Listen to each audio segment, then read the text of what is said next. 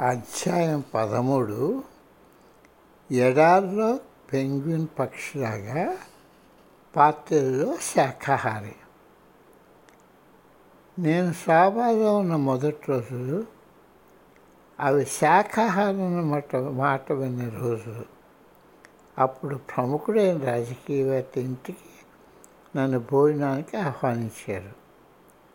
నేను నా అతిథేయునికి నేను పూర్తిగా శాకాహారిని ముందుగానే చెప్పాను. ఆయన ఆ సంగతి మర్చిపోయాడు. పార్టీ హుషారుగా సాగుతుండగా ఆయన ఏమి నేను ఏమీ తినకుండా కూర్చున్నానని ఆయన గమనించాడు. అప్పుడు అతనికి నేను చెప్పిన సంగతి గుర్తుకొచ్చింది. అతడు తన సహాయకుని పిలిచి గ్రీస్పై ఉంచిన కూరలు తెమ్మని చెప్పారు. నేను అప్పుడు ఆ కోసిన దోసకాయలు ఎగ్ ప్లాంట్ మొక్కకు ఉండే ఎర్రని పండ్ల మొక్కలు తిన్నాను. పది పదిహేను సంవత్సరాల మధ్య నుండి ప్రజలకు శాకాహారం గురించి తెలియడం మొదలైంది. ఈ కష్టంతో పాటు నాకు gluten allergy due autoimmune disease ఉండడంతో నేను తినవలసిన పదార్థాల సంఖ్య ఇంకా తక్కువైపోయింది.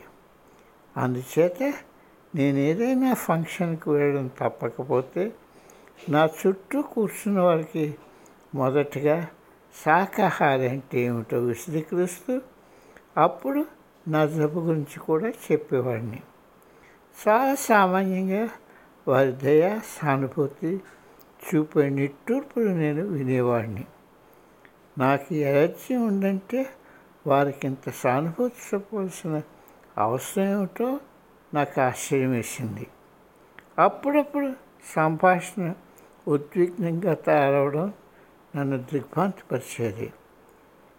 వైద్య పరిజ్ఞానం లేని పరిచయస్తులకు గ్లూటెన్ ఎలర్జీ కొన్ని పదార్థాలను తినడం మానవేయడానికి మాత్రమే తప్ప స్నేహితులను తప్పించుకోవడానికి కాదని నేను నమ్మపలికేవాడిని. ప్రజలకు బాతాకాన్ని ఇష్టం. బాతాకానికి ప్రజలు కావాలి. ఈ రెండు కూడా వాటి సహజీవనానికి ఒకరికొకరు ఉండాలి.